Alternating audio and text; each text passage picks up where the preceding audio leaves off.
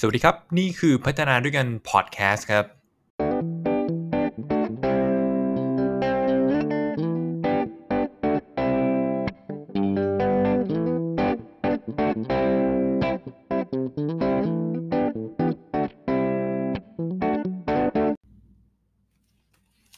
สวัสดีครับ นี่คือพัฒนาด้วยกันพอดแคสต์ครับ episode ที่ 53 นะครับ ก็วันนี้อยากจะเล่าเกี่ยวกับ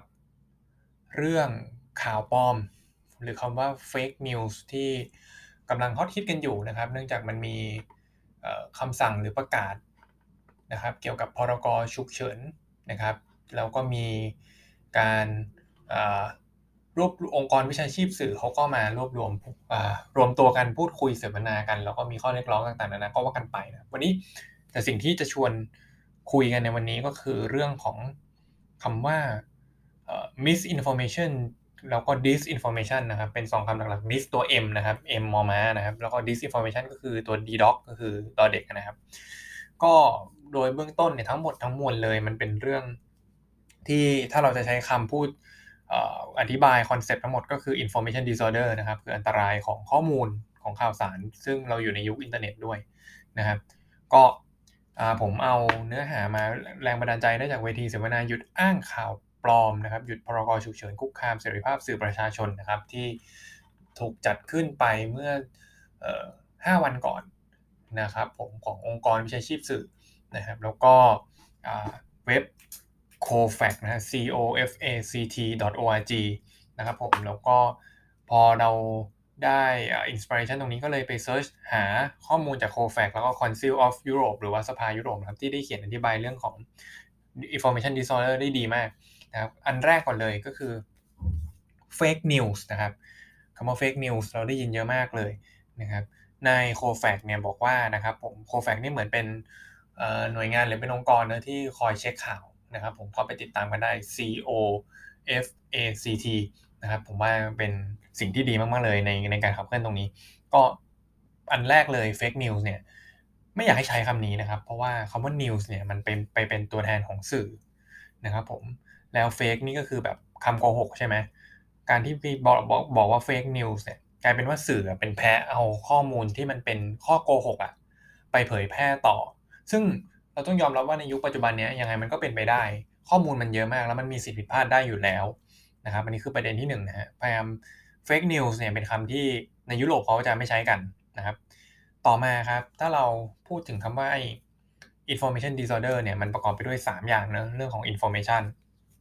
เรานึกถึงวงกลมสองวงที่มี intersect กันตรงกลางนะครับ intersection เกี่ยวกันตรงกลางนิดนึง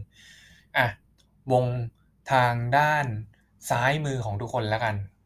คือความเท็จนะครับคือ falseness นะครับ ทางด้านขวาคือ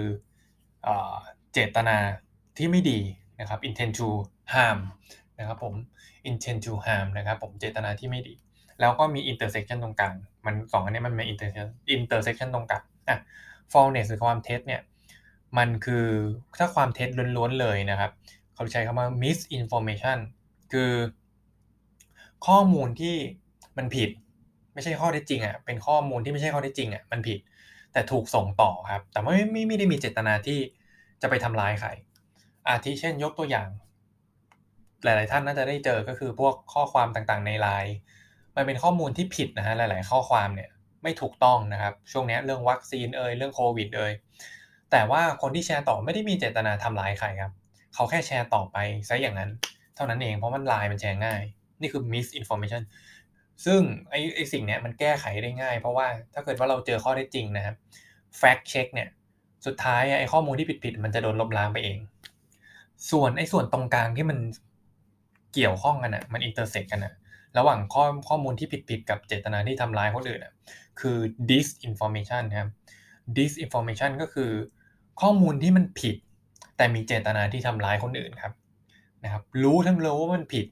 แต่ก็ยังแชร์ยังส่งต่อ หรือว่ามีเจตนาตั้งใจส่งต่อด้วยนะครับผมอะอาทิเช่นอะไรครับ เราเคยได้ยินคำนี้ไหมครับ I.O. ครับ information operation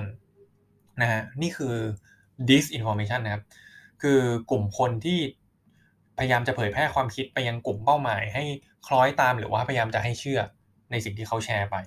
นะครับผมนี่คือตัวอย่างที่1หรือตัวอย่างที่2ซึ่งซึ่ง I.O. เนี่ยมาจากยุคสงครามนะครับ เป็นเครื่องมือที่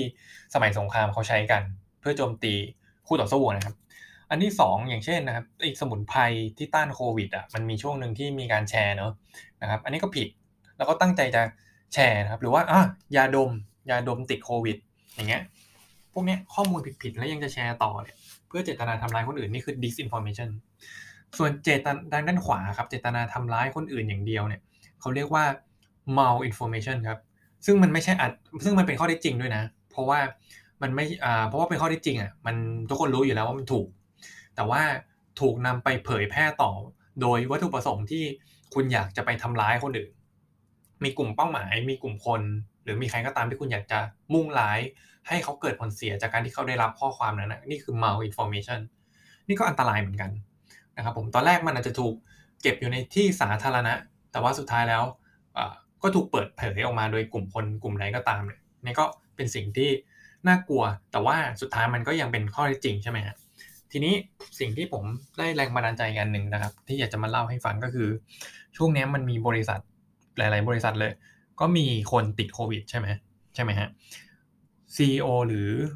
โดยเฉพาะอย่างยิ่ง CHRO นะครับ Head ของ HR เนี่ย ก็ส่วนใหญ่จะเป็นผู้ที่ต้องรับผิดชอบในการสื่อสาร ทีนี้ครับอะถ้ามีคนติด แต่ไม่แจ้งพนักงงานให้ทราบ ก็เข้าขายที่คุณนะครับพยายามจะ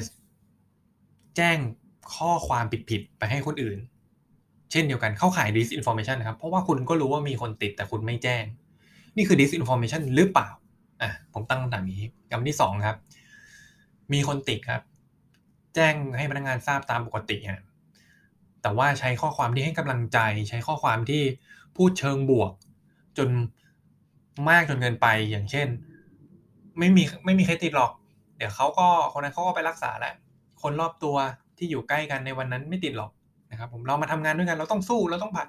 ผ่านไปด้วยกันคำถามของผมคือ นี่คือ disinformation หรือเปล่า นี่คือสิ่งที่อยากจะฝากผู้นำองค์กร หรือว่าคนที่ทำงานรับผิดชอบเรื่องการสื่อสารองค์กรให้ไปลองตระหนักดูนะครับ เรื่องพวกนี้นะครับผมสุดท้ายครับ ในสภาวะวิกฤตใดๆก็ตามครับ สิ่งที่จะช่วยชีวิตเราได้นะครับ โดยเฉพาะอย่างยิ่งณตอนนี้นะครับ สิ่งที่จะช่วยชีวิตพวกเราได้ดีที่สุดคือข้อเท็จจริงครับ ข้อเท็จจริงคือ life saver ครับ ครับผมก็ฝากติดตามพัฒนาด้วยกันได้นะครับ แล้วก็ฝากสนับสนุนพัฒนาด้วยกันได้ ทั้งทาง Facebook นะครับ b l o g d i t นะครับแล้วก็ Spotify นะครับผม Podbean นะครับผมก็ขอบพระคุณมาก ๆ เลย สวัสดีครับ